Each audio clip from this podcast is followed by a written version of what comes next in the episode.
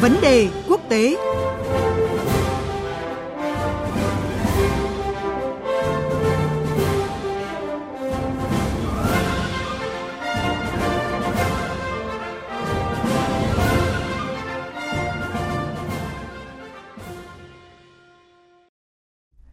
Chương trình theo dòng thời sự sáng tiếp tục với vấn đề quốc tế. Thưa quý vị, Thủ tướng Australia Anthony Albanese sẽ có chuyến thăm tới Ấn Độ trong tuần này. Đây là chuyến công du đầu tiên tới Ấn Độ kể từ khi ông Anthony Albanese lên nắm quyền Thủ tướng Australia vào giữa năm ngoái. Trong khuôn khổ chuyến thăm, Thủ tướng Australia Anthony Albanese sẽ cùng với Thủ tướng Ấn Độ Narendra Modi tham dự hội nghị thượng đỉnh thường niên Ấn Độ-Australia diễn ra tại thủ đô New Delhi. Chuyến thăm của Thủ tướng Australia tới Ấn Độ lần này sẽ góp phần làm sâu sắc hơn nữa quan hệ chiến lược, kinh tế và giao lưu nhân dân giữa hai nước. Và để có cái nhìn rõ hơn về chuyến thăm tới Ấn Độ lần này của Thủ tướng Australia, ngay từ bây giờ mời quý vị và các bạn cùng đến với những phân tích của phóng viên Việt Nga thường trú Đài Tiếng nói Việt Nam tại Australia và phóng viên Dũng Hoàng thường trú Đài Tiếng nói Việt Nam tại Ấn Độ. Còn bây giờ xin mời biên tập viên Quỳnh Hoa. Xin chào phóng viên Việt Nga và Dũng Hoàng. Trước hết, thưa chị Việt Nga, Chuyến công du đầu tiên tới Ấn Độ kể từ khi ông Anthony Albanese lên nắm quyền Thủ tướng Australia có điểm nhấn gì đáng chú ý ạ? Ờ, trong thông báo về chuyến công du tới Ấn Độ mà văn phòng Thủ tướng Anthony Albanese đưa ra cho biết là chuyến đi này có mục đích là làm sâu sắc hơn quan hệ chiến lược, kinh tế và kết nối người dân giữa hai nước. Thông báo cũng nói rõ là trong chuyến đi, hai nhà lãnh đạo sẽ thảo luận về các nội dung thương mại, đầu tư, năng lượng tái tạo, công nghệ, quốc phòng, hợp tác an ninh cũng như là sự liên kết chặt chẽ trong lĩnh vực văn hóa giáo dục. Trong khuôn khổ chuyến đi thì cũng sẽ có hoạt động diễn đàn doanh nghiệp để các doanh nghiệp hai bên có thể gặp gỡ và tìm kiếm cơ hội hợp tác.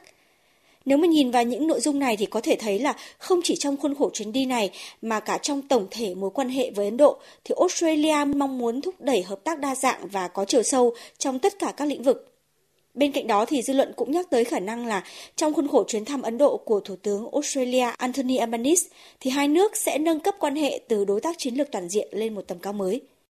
Australia và Ấn Độ nâng cấp quan hệ lên đối tác chiến lược toàn diện từ năm 2020 và kể từ đó đến nay thì quan hệ giữa hai nước phát triển rất nhanh chóng trên cùng lúc tất cả các lĩnh vực từ ngoại giao, quốc phòng, an ninh, kinh tế thương mại, công nghệ, giáo dục, giao lưu nhân dân –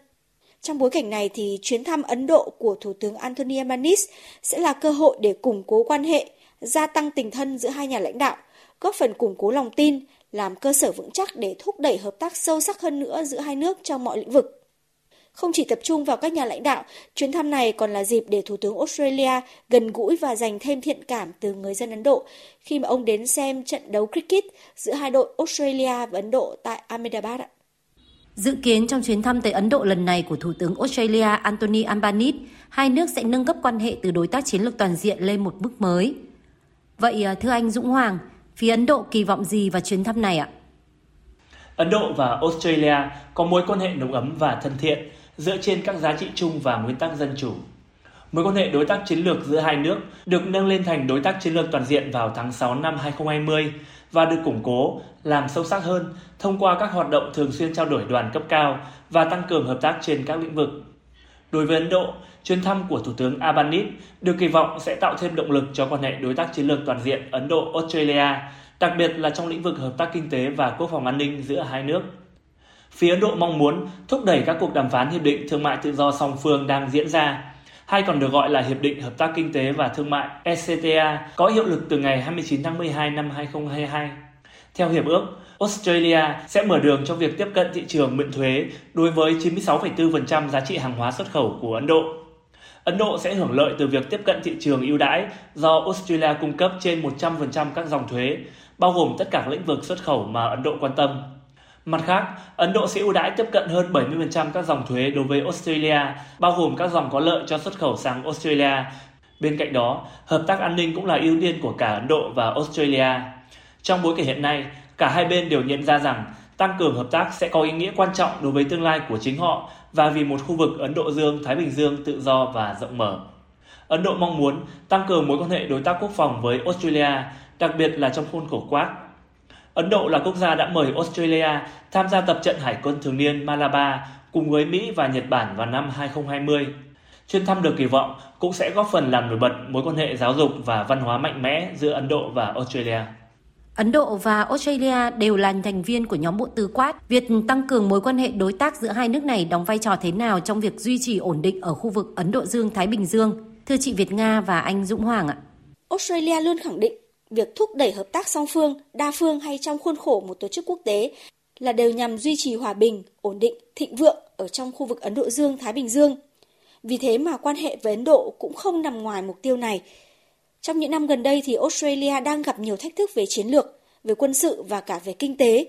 Vì thế mà nước này xoay trục, đẩy mạnh hợp tác với châu Á, trong đó có Ấn Độ. Đẩy mạnh quan hệ với Ấn Độ thì là nhu cầu cấp thiết của Australia bởi Ấn Độ là một quốc gia không chỉ có nhiều ảnh hưởng trong khu vực mà còn trên thế giới. Vì thế mà Australia cho rằng Ấn Độ là một trong những quốc gia có thể góp phần tạo ra thế cân bằng trong khu vực. Trên khía cạnh kinh tế thì Ấn Độ cũng là một thị trường lớn với gần 1,5 tỷ dân và có nhiều tiềm năng trong công nghệ, quân sự và nguồn nhân lực.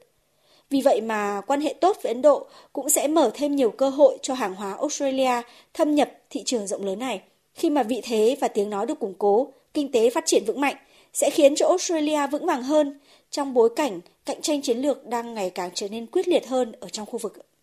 Vâng, như chị Việt Nga vừa phân tích, có một thực tế là mối quan hệ giữa Ấn Độ và Australia không ngừng được mở rộng và làm sâu sắc trên nhiều lĩnh vực, đặc biệt là trong quãng thời gian hơn 3 năm qua. Hai nước có nhiều lợi ích chiến lược chung. Họ đồng quan điểm trên rất nhiều vấn đề dựa trên những giá trị dân chủ đang có. Họ có nhu cầu cố kết, gia tăng hợp tác trước các nguy cơ an ninh, mất ổn định chiến lược tại khu vực. Việc hai nước cùng tham gia nhóm quát cùng với Mỹ và Nhật Bản vì thế về mặt bản chất là điều tất yếu. Việc hai bên đang thiết lập tiếp các cơ chế trao đổi thương mại tự do, nông nghiệp, giáo dục cùng lúc sẽ hỗ trợ quá trình hợp tác quát. Quá trình cấu trúc hóa khu vực Ấn Độ Dương, Thái Bình Dương và sự cạnh tranh giữa các cường quốc dẫn đến bối cảnh trong đó sự cạnh tranh quyền lực khu vực và việc thành lập các thể chế khu vực mới sẽ thúc đẩy lợi ích chiến lược chung. Vì vậy, mối quan hệ song phương giữa Ấn Độ và Australia tiếp tục phát triển, đóng vai trò hơn nữa trong việc định hình khu vực Ấn Độ Dương-Thái Bình Dương, đảm bảo tự do, hòa bình, ổn định khu vực. Xin cảm ơn phóng viên Việt Nga và Dũng Hoàng với những phân tích vừa rồi. Thưa quý vị, bối cảnh khu vực và thế giới đang khiến cho Australia và Ấn Độ ngày càng xích lại gần nhau hơn.